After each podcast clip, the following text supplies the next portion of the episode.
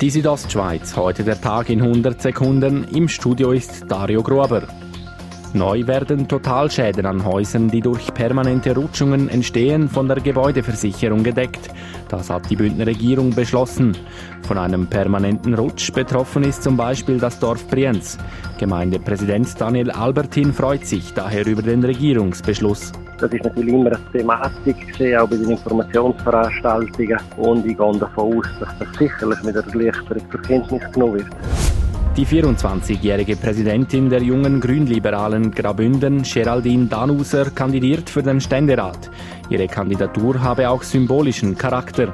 Das ist es aber nicht nur. Es ist wirklich eine ernsthafte Kandidatur. Ich biete wirklich eine Alternative und das ist mir ernst. Sie wolle sich insbesondere für die Gleichberechtigung der Geschlechter und für eine griffige Klimapolitik einsetzen.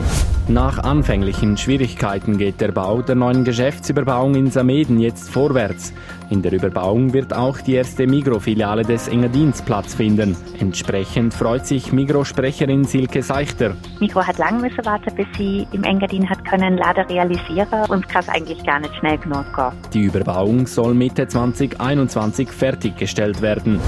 Heute Morgen früh sind aus einer Churer Galerie Schmuckstücke des Künstlers HR Giger im Wert von knapp 18.000 Franken gestohlen worden.